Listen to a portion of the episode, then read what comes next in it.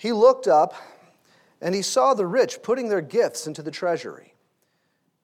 And he saw a poor widow putting in two small copper coins. And he said, Truly I say to you, this poor widow put in more than all of them, for they all out of their surplus put into the offering, but she out of her poverty put in all that she had to live on. While some were talking about the temple, that it was adorned with beautiful stones and votive gifts, he said, As for these things which you are looking at, the days will come in which there will not be left one stone upon another which will not be torn down. They questioned him, saying, Teacher, when therefore will these things happen? And what will be the sign when these things are about to take place? And he said, See to it that you are not misled. For many will come in my name, saying, I am he, and the time is near. Do not go after them. When you hear of wars and disturbances, do not be terrified, for these things must take place first, but the end does not follow immediately. Then he continued by saying to them, Nation will rise up against nation, and kingdom against kingdom, and there will be places, plagues, there will be, uh, and in various places, plagues and famines, and there will be terrors and great signs from heaven. But before all these things, they will lay their hands on you and will persecute you, delivering you to the synagogues and prisons, bringing you before kings and governors for my name's sake. It will lead to an opportunity for you for your testimony. So make up your minds not to prepare beforehand to defend yourselves, for I will give you utterance and wisdom which none of your uh, opponents will be able to resist or refuse. But you will be betrayed even by parents and brothers and relatives and friends, and they will put some of you to death. And you will be hated by all because of my name. Yet not a hair of your head will perish. But your endurance, by your endurance, you will gain your, your lives. But when you see Jerusalem surrounded by armies, then recognize that her desolation is near. Then those who are in Judea must flee to the mountains, and those who are in the midst of the city must leave, and those who are in the country must not enter the city, because these are the days of vengeance so that all things which are written will be fulfilled. Woe to those who are pregnant and to those who are nursing babies in those days, for there will be great distress upon the land and wrath to, the, to this people. And they will fall by the edge of the sword and will be led captive into the nations, and Jerusalem will be trampled underfoot by the Gentiles until the times of the Gentiles are fulfilled. There will be signs in sun and moon and stars, and on the earth dismay among the nations and perplexity at the roaring of the sea and of the waves, men fainting from fear of expectation of the things which are coming upon the world, for the powers of the heavens will be shaken. Then they will see the Son of Man coming in a cloud with power and great joy. But when these things begin to take place, straighten up, lift up your heads because your redemption is drawing near. Then he told them a parable Behold, the fig tree and all the trees, as soon as they put forth leaves, you see it and know for yourselves that summer is now near. So also, when you see these things happening, recognize that the kingdom of God is near. Truly, I say to you, this generation will not pass away until all things take place. Heaven and earth will pass away, but my words will not pass away. Be on guard so that your hearts will not be weighted down with dissipation and drunkenness and the worries of life, and that day will not come on you suddenly like a trap. For it will come upon all those who dwell on the face of all the earth. But keep on the alert at all times, praying that you may have strength to escape all these things that are about to take place and to stand before the Son of Man. Now, during the day, he was teaching in the temple, but at evening, he would go out and spend the night on the mount that is called Olivet. And all the people would get up early in the morning to come to him in the temple to listen to him. Let's pray. Father, we come before you this morning acknowledging that you alone are holy. There is none like you. We thank you for the privilege that it is for us to be yours. And we ask for your wisdom this morning to, to, to, to be before you with dependence upon, with your Son, Jesus, to hear what you have to say, and to allow you to work in our hearts what only you can do. We thank you that you have not abandoned, you do not forsake. We thank you for your faithfulness and the confidence that is ours now as we look at your word. In Jesus' name, amen. Please be seated.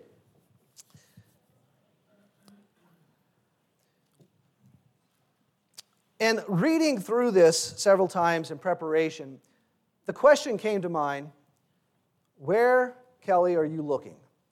What, Kelly, do you see? And so I ask you the same question where are you looking today? What do you see, or who do you see today as you deal with the things that you must deal with in life? If in the context, we find in verses 5 and 6, while some were talking about the temple, that it was adorned with beautiful stones and votive gifts, he said, As for these things which you are looking at, the days will come in which there will not be left one stone upon another which will not be torn down. Josephus tells us that these stones were massive. He gives us the measurements. He says that each stone that was a part of the temple was 48 feet by 18 feet by 8 feet 10 inches. These are huge stones, yet, when the destruction of the temple took place in AD 70, not one of these stones were left on top of the other. They didn't stand. But we find that they are taking the attention of those who are with Jesus. Those who were with him were taken with the beauty of the temple and not with Christ. Are we guilty of the same thing today? As we face the things that we face, as we live in the circumstances that we live in, do we find that we are taken with those things that are around us and not with Jesus? It's within this context that Jesus gives the prophecy. And so we want to do what Major, what Major Thomas used to call donkey work.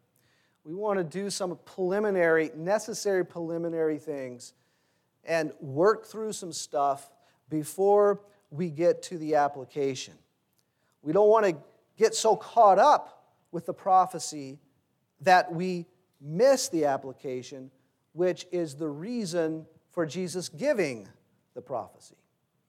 And I know so often, I know for myself, as well as many of us, it's very easy for us to get wrapped up in the prophecy to figure out everything that's going on and to spend all our time and all our energy there, only to miss the reason for the prophecy. And so, with that in mind, for discipline's sake, I, um, in looking at the prophecy, and that's what I want us to do first, we're going to work through the chapter looking just at the prophecy. And again, for discipline's sake, I'm going to read most of my notes here uh, and hopefully not, not venture off of them too much. Uh, that's a very big deal for those of you who have been in my classes. Uh, you know that that's a really big deal for me to stay disciplined and stay with the notes. I see former students all grinning. All right, so I am going to try hard. Here we go. There, what are the events that will be seen in this prophecy? Well, there's two events. First of all, the first one involves the destruction of Jerusalem and the temple, which takes place in AD 70. So, about 40 years after this time that we're reading about, of the, where Jesus gives the prophecy. And the second event refers to the Great Tribulation, which culminates with the return of Jesus Christ. So, Jesus will talk about both of these events in this prophecy, and he will intermingle, he will go back and forth in talking about them. In verse 8, Jesus wants them to know that others would claim to be Messiah, and they were not to be fooled. In verses 9 through 10, Jesus makes it known that wars are coming, but they are not to be terrified, for the end does not come immediately. In verse 11, Jesus said that there will be great earthquakes and plagues and famines, terrors, and great signs in the heavens. Now, these events do not fit between the time Jesus makes the prophecy and the time that Jerusalem and the temple are destroyed. So he would be referring here specifically to these events taking place during the Great Tribulation. Verses 12 to 17, Jesus wants them to know that there will be aggressive persecution of the believer. The Bible Knowledge Commentary says this that the disciples did undergo persecution by the authorities, according to Acts, Acts chapters 2 and 4, because of Jesus' prediction in Luke 21, verses 9 to 11. It seems that his words in verses 12 to 17 refer not only to the situation which would confront the disciples before the fall of Jerusalem, but also to what will confront believers during the time of the Great Tribulation, according to verses 25 to 36. So the same kinds of persecution will be present at both times. And what are these things that will take place in both uh, the, the destruction of Jerusalem and the temple and the Great Tribulation? Well, verses 12 to 15, there will be imprisonment. In verse 16, there will be betrayal. In verse 17, there will be hatred to those who belong to Christ. And both of these will be experienced in both events. Or all of this will be experienced in both events. Then there comes verses 18 and 19. Little bit of debate with these verses. Again, reading those verses, it says, Yet not a hair of your head will perish, but your endurance, by your endurance, you will gain your lives. Well, there's been some debate in that some interpret these verses to mean that because of the Christian's belief in Jesus Christ, he has eternal life, and that certainly is true. But when compared to the same account that Matthew gives us in chapter 24, verses 9 to 22, it would appear that Jesus is actually speaking of entering into the kingdom alive. I appreciate what Wiersbe says with these two verses. He says it like this But they must not despair, for God is in control. Not a hair on their head can perish apart from his sovereign will. Matthew 10. Knowing this, they can have endurance and be able to face the challenge with faith and courage. While many Christians today enjoy freedom from official persecution or even family op- opposition, there are others who suffer greatly for their faith. And what our Lord said here is an encouragement to them. A friend of mine ministered in Eastern Europe, and a believer in Poland said to him, we are praying for you, Christians in the Western world, because you have it too easy. The Lord must help you not to compromise. Verses 20 to 24, Jesus now goes back to the disciples' original question regarding the destruction of the temple. When will we know? What will be the sign? Well, in doing so, in answering this, he makes it known that the city, along with the temple, would come under the Gentiles until the time of the Gentiles is fulfilled, according to verse 24. Jerusalem will again be found under the Gentiles during the Great Tribulation, according to Zechariah chapter 14, verses 1 to 12.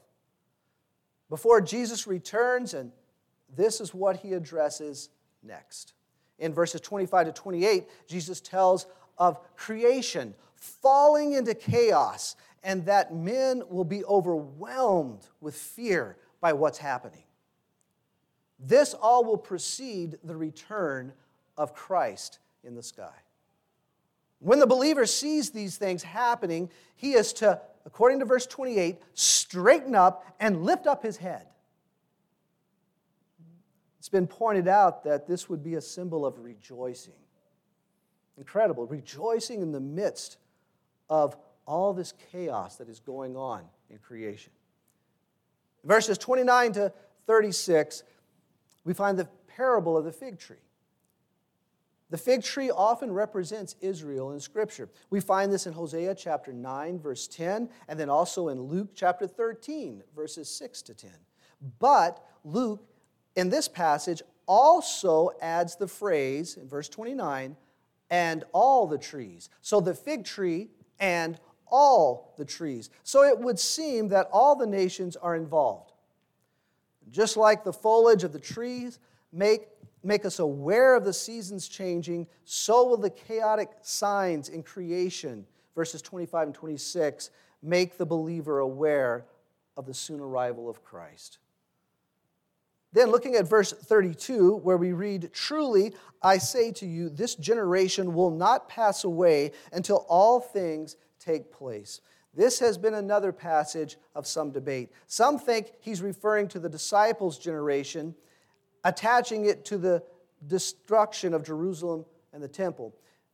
But we observe from verse 31, which says, So you also, when you see these things happening, recognize that the kingdom of God is near. It would seem that he's referring to the generation that is living at the time of these incredible signs of creation just going into chaos. Okay, so that's the donkey work. You'll have to go back and listen to the recording if you want to think through that more. But Jesus basically is talking about two events that are to come. One being the destruction of Jerusalem and the destruction of the temple, and the other being the Great Tribulation. Again, Warren Wiersbe says this the characteristics Jesus stated can be seen in every age of the church. For from the beginning there have been counterfeit messiahs, national and international upheavals, and religious persecution. You see, I believe that Satan has to always be ready because he does not know the times. I think he's always, I am very suspicious that he has always had his Antichrist ready for whatever time we may be going through. In other words, I believe the enemy never allows a crisis to go to waste. The one who thinks like that thinks according to Satan. Because as we look throughout time and throughout Scripture, Satan never allows a crisis to go to waste. Thomas Campbell who was a British poet and an educator, said this Coming events cast their shadow before. So we look for these coming events. Well, what do we know about them? Well, we can look at what has already taken place. As we look at the destruction of Jerusalem and the temple, we start to understand what to expect before the return of Christ and what our response should be. And so, as we go through events in history, as we go through times, as we go through confusion and frustration, as we go through scary things, we find in this prophecy just what Jesus wants us to see as we go through these things. And so I have found a thought repeated six times, at least six times in this chapter. And so, if repetition truly does equal emphasis, then we start to get an idea of what it is that Jesus wants us to see as we listen to him. What do I see? What are these six thoughts that are repeated? In verse 1, it says, And he looked up and saw in verse 2, it says, And he saw a poor widow. So, what's going on here? Jesus looks up and he sees. Again, in verse 2, he sees. So, something is going on. He's making observation there in the temple. He's looking at the people, he's people watching. He's making observation from this, from what he sees. In verse 6, he says this As for these things which you are looking at, he, in making these observations, he's looking at those who are with him and he sees that they're quite taken, not with him, but they're quite taken with the temple. And then in verse 27, we find the phrase, then they will see the Son of Man. And in verse 31, so you also, when you see these things happening, recognize that the kingdom of God is near. So, what's going on here? Well, the Lord is looking in verses 1 and 2. He is looking to find those who are not taken with the beauty of man's accomplishments, of man's ability, verse 6, but he's looking to find those who see him in verses 27 and 31. Turn to Hebrews chapter 12. While you're doing that, I want to read from Second Chronicles chapter 16. So you go to Hebrews 12, I'm going to Second Chronicles 16. In Second Chronicles, the Lord is dealing with King Asa. King Asa was a great king until his heart became proud. He wasn't so great anymore. And this is what the Lord says to King Asa in chapter 16 of Second Chronicles, verse 9. He says, For the eyes of the Lord move to and fro throughout the earth, that he may, catch this, strongly support. That should grab our attention. The eyes of the Lord search to and fro throughout the earth that he may strongly support.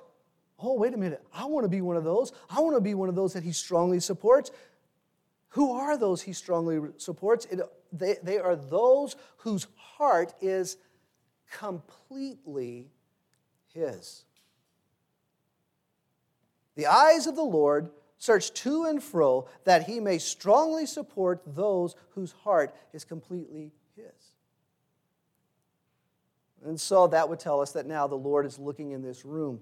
He's going down each row.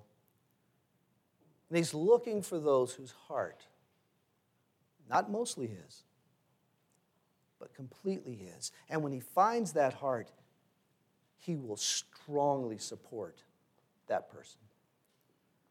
So, there in Hebrews chapter 12, we find the same idea.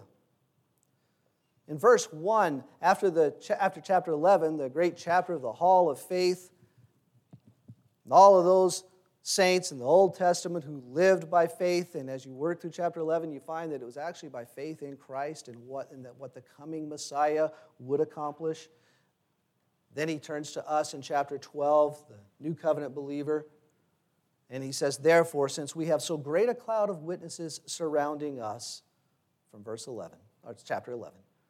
Let us also lay aside every encumbrance and the sin which so easily entangles us, and let us run with endurance the race that is set before us. How do we run that race? Verse 2 fixing our eyes on Jesus. We run that race by seeing Jesus. To what extent well, the word fixing means to look away from all else to. So we look away from all else. We look away from the beauty and the accomplishment of man. We look away from our ability. We look away from our problems, from our struggle. These things are not to be what we are fixed on, but we look away from these things to Jesus.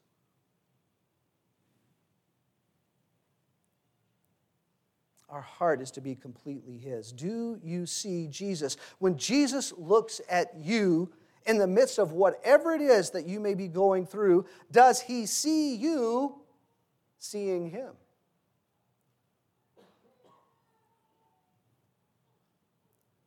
Well, who is the one who sees Jesus?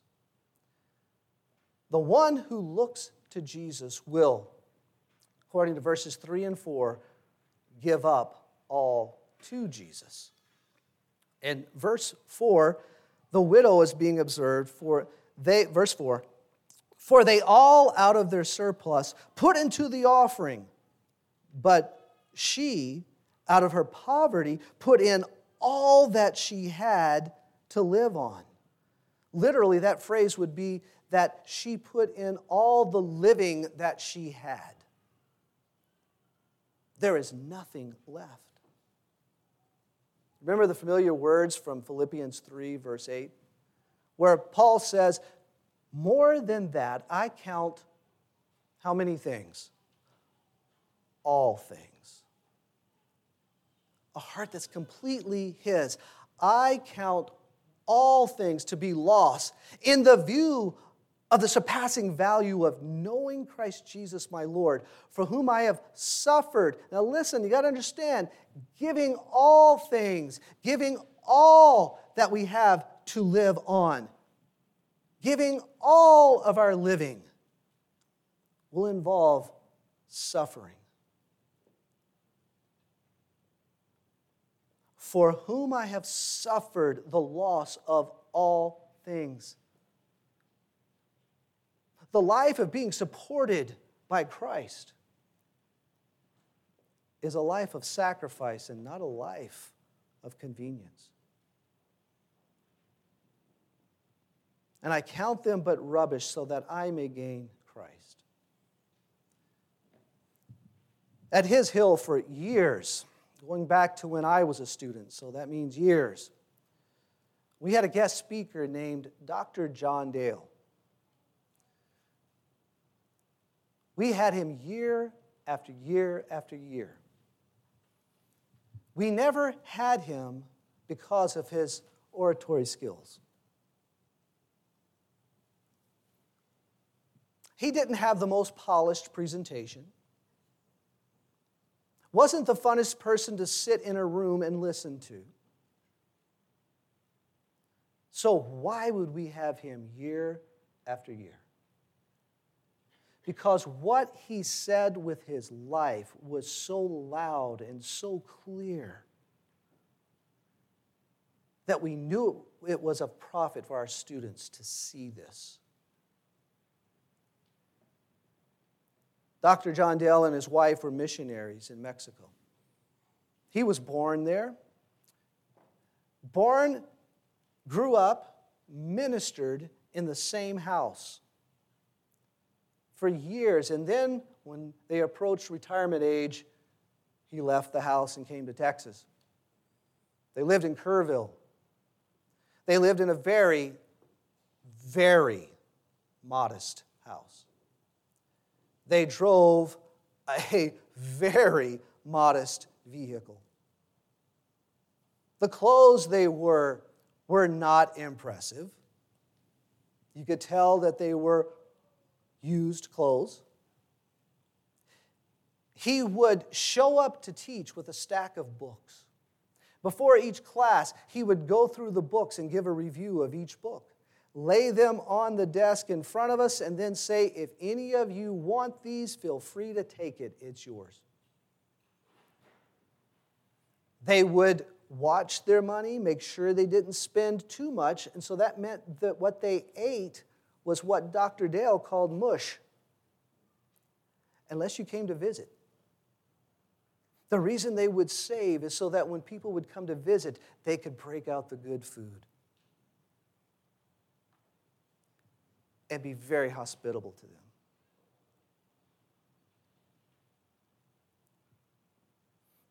Everything that the Dales held, they held loosely.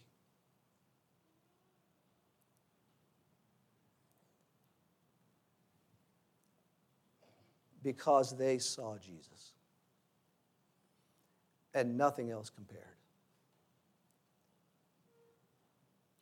So the one who looks to Jesus will give up all to Jesus. And the one who looks to Jesus, who sees him, will not be fooled by false saviors in verse 8. See to it that you are not misled.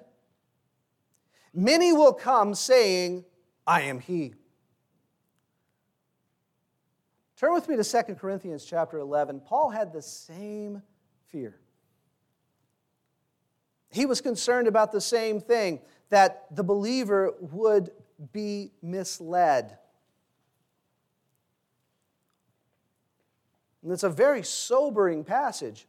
In verse, 11, uh, verse 1 of chapter 11 in 2 Corinthians, we read this I wish that you would bear with me in a little foolishness. But indeed, you are bearing with me, for I am jealous for you with a godly jealousy. For I betrothed you to one husband, so that to Christ I might present you as a pure virgin.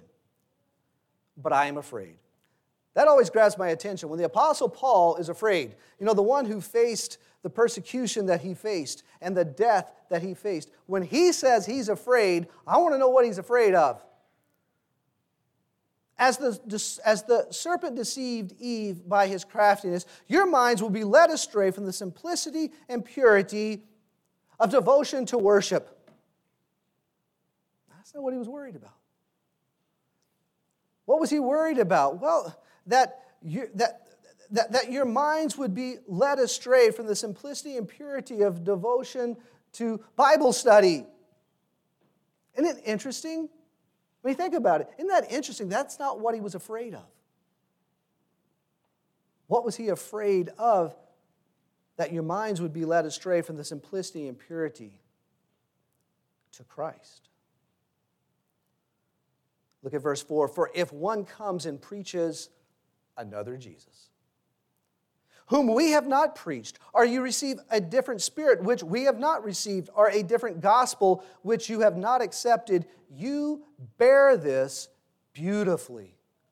Is that not sobering? Or do we think that we've got something that they didn't have? That we're not capable of making the same mistake? That scares me to think that that could happen to me. Arlene and I were talking about a very dear friend of ours on the drive out this morning that has had this happen to him. A man who once was one of the most influential people in my life in showing me Christ, who I could ask questions to and he would just pour out the answers. I called him my walking concordance. It was unbelievable.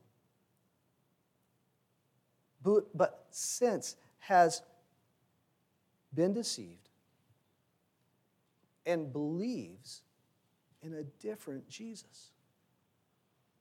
I found um, a new Barna poll. It's from a year ago, August 2020. It came with an article. The article was entitled, The Christian Church is Seriously Messed Up. So here are the results. According to the American Worldview Inventory in 2020, syncretism, so the mixing together of things, rules the day. With the majority of Christians having fundamental, troubling, primary belief problems. And here, what, here, here's what the problems are 56% of respondents who identify as Christian and who attend evangelical churches, 56%, are 62% of Christians who say that they attend Pentecostal churches profess that having some type of faith, some type of religious faith, is more important than which faith a person aligns with. That's 56 and 62%. Unsurprisingly, the mainstream Protestant churches were at 67%. It's more important to have some kind of religious faith than it is to have, than, than which faith in person, I'm sorry. It's more important to have some kind of religious faith than which faith a person has. When asked if one could qualify for heaven by being good or doing good compared to the belief that salvation comes only from embracing Christ as Savior, 41% of professing evangelicals said that if a person is generally good or does enough good things in their life, they will earn a place in heaven. 41%. It would appear that according to this survey, that the Savior that so many are taken with is not Christ, but themselves. As long as you're good enough. Guys, this is not this is not so far removed from us 41%. Charlie and I both have good friends who not only believe this heresy, but teach it. That while Christ alone saves, it is not necessary for you to express faith in Christ in order to be saved by Christ. What? But Jesus says, I am the way, the truth, the life. No one comes to the Father but through me. Do you see Jesus? The one who looks to Jesus will give up all to Jesus. He will not be fooled by false saviors. And he will be one who depends solely on Jesus. Look with me in verses 14 and 15. So make up your minds not to prepare beforehand to defend yourselves. For I will give you utterance and wisdom which none of your opponents will be able to resist or refute. Verse 14, don't defend yourself. There's, there's two things you can depend on here. Verse 14, defending yourself, or verse 15, I will defend you.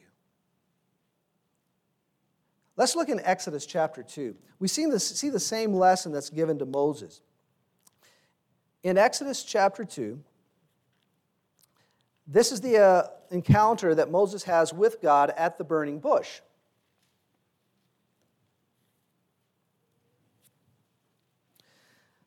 And we know the story where Moses is, you know, born into the, to, the, to the Hebrew nation.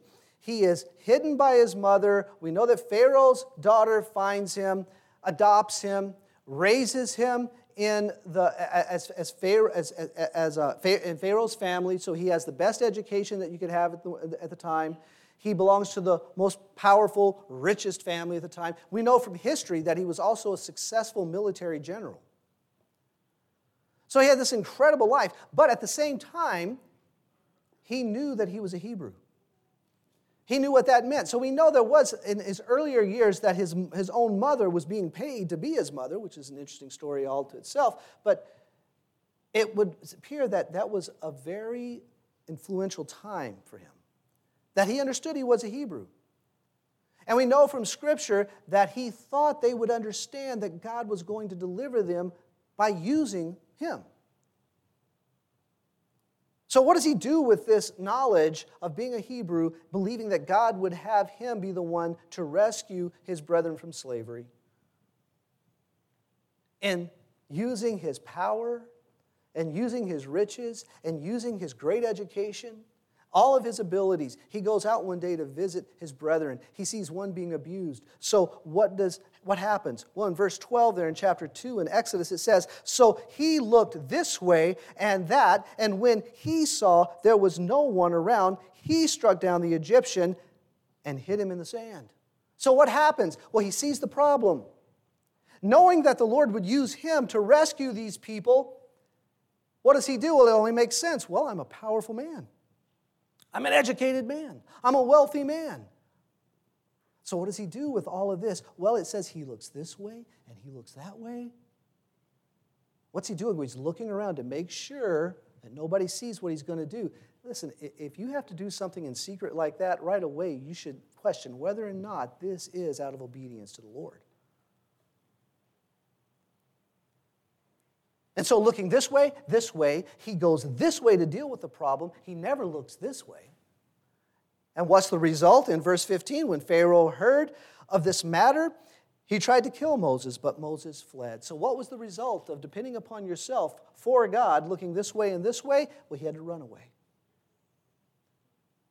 40 years later, now he's on the backside of the desert. He's no longer the prince of Egypt. He no longer has all of these advantages that he once had. His education means nothing.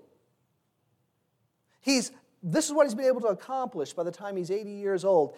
He's been able to attain the position of managing his father in law's property. Gentlemen, just how encouraging would that be? You get to 80 years of age and you're working for your father in law.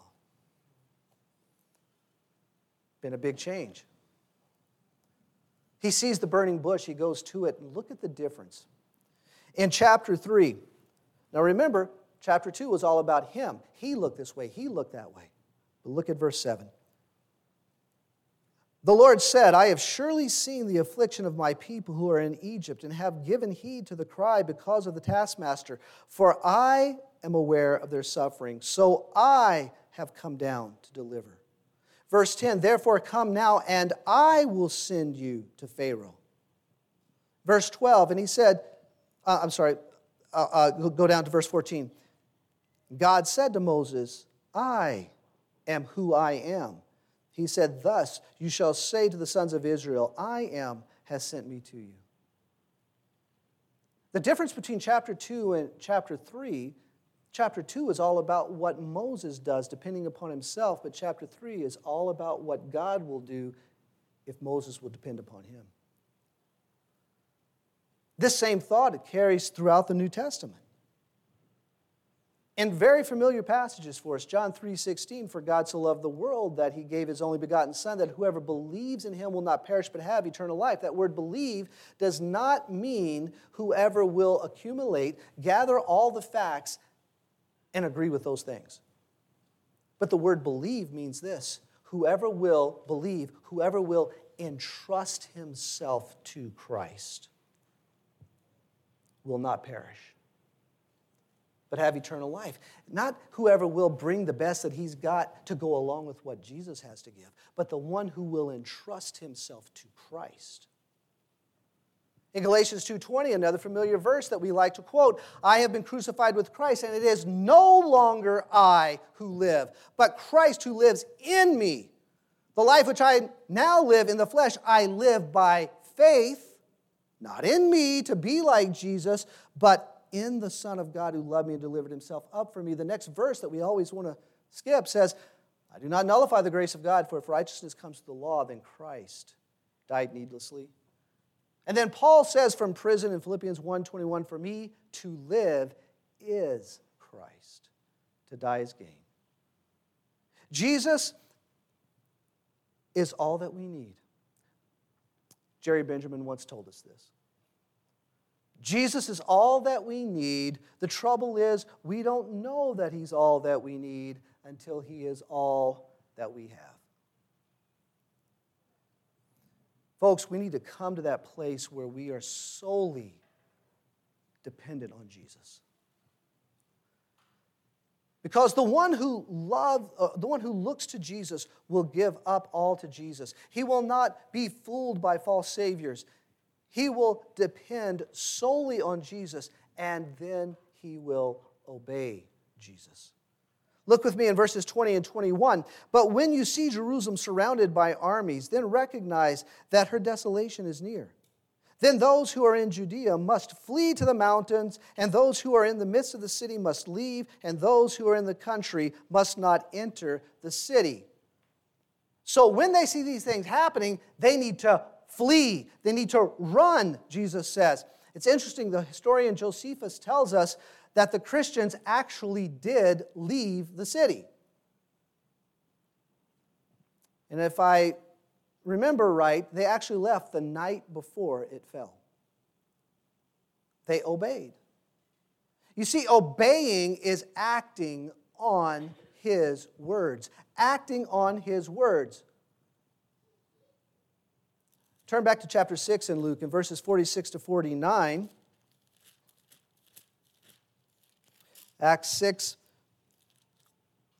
verse 46 says this Why do you call me Lord, Lord, and do not do what I say? Everyone who comes to me and hears my words and acts on them, I will show you whom he is like. He's like a man who builds a house, who dug deep and laid the foundation on the rock. And when the flood occurred, the torrent burst against the house and, the, the, there, and could not shake it because it had been well built. But the one who has heard and has not acted accordingly is like a man who built a house on the ground without any foundation, and the torrent burst against it, and immediately it collapsed, and the ruin of that house was great. Obeying is acting on what Jesus has said. Not just hearing it, acting on it is obedience. We had a student once at His Hill who, uh, and I'll just, uh, there's a lot of detail to it, but I'll just give you the, the, nutshell of it.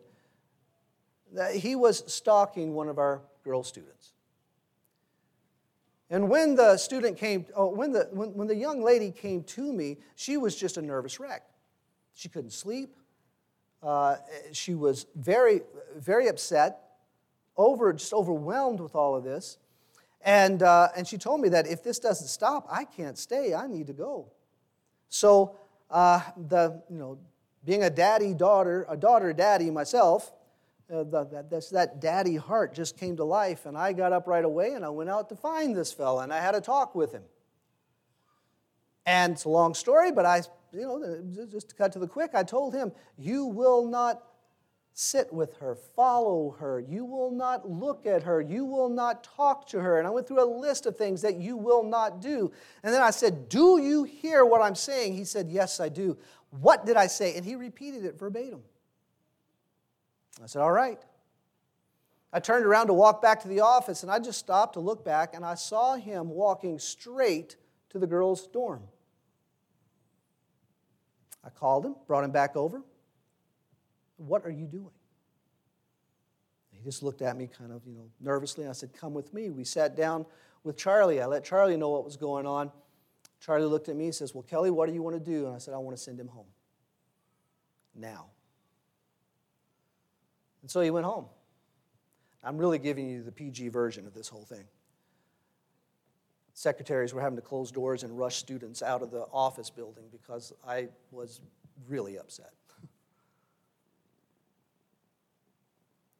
His parents called me uh, the next day begging to give him another chance, and I told him, no, we cannot do that. So they sent him off to Texas Tech, and he got kicked out for doing the same thing. You see, obedience is acting on what you have been told. There's another student I want to tell you about. His name is Tylen. I'll tell you about his relationship with my daughter, Madeline. Now, stalking has nothing to do with this relationship. well, they were students together, and on the very first day of school, there were sparks. Being the dean, the principal, being there for 20 years, I had seen a lot of sparks. And I learned to recognize them very quickly, and I knew what was going on. Within days, Tylen came to talk to me. He asked me for permission to start seeing her. And I said no. You see, I have been associated with His Hill going on 30 years now. And in that, I have seen a lot of relationships and I have conducted a lot of weddings. I have seen a lot of good relationships and I have seen a lot of bad ones. And so, my encouragement to Tylen was this spend some time getting to know her. You've only known each other for just a few days. Spend some time getting to know her in a crowd. Get to know, and what I mean by getting to know her, get to know what you don't like. See, it doesn't take long, it doesn't take long at all for us to learn what we like. But it takes a while to learn what we don't like. Get to know each other. Tylen said he heard what I was saying and then he proved it by acting on what I said. And he spent months just spending time with Madeline in a crowd of people, getting to know her. Both of them getting to know what they didn't like about each other. Then he came to me a second time, quite a while later.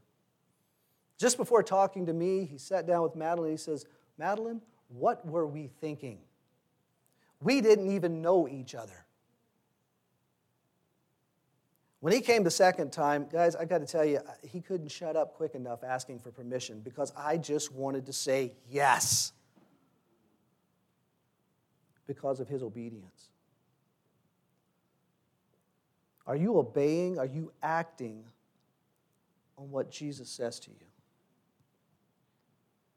And to finish, the one who looks to Jesus will give up all to Jesus. He will not be fooled by false saviors. He will depend solely on Jesus. Therefore, the one who looks to Jesus will always be prepared for Jesus. In verse 28, we're told to straighten up and lift up our heads. When I was a young boy in junior high, I was very self conscious of everything about myself. Even the way I walked. And without knowing it, I was so preoccupied, so concerned that I would walk right. What I perceived to be the right way to walk.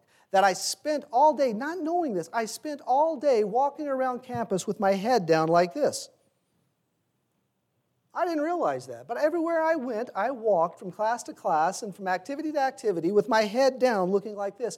And then one day, uh, another boy who was a couple years older than me comes running up to me, and I realized it just before he got there because I wasn't looking around. He just showed up. He was older than me, and he says, Excuse me, young man. Well, that was an interesting way to talk. I said, Yeah? He said, I've been watching you. Really? Yeah. I've been watching you walk all over the place for days. I got something to tell you. I said, What? He said, Look up. I said, What? He said, There's nothing going on down there. Look up. And then he said this hold your head up and see what's around you. Sometimes we get so caught up with everything but what's going on around us. We get so caught up with everything but who's coming our way.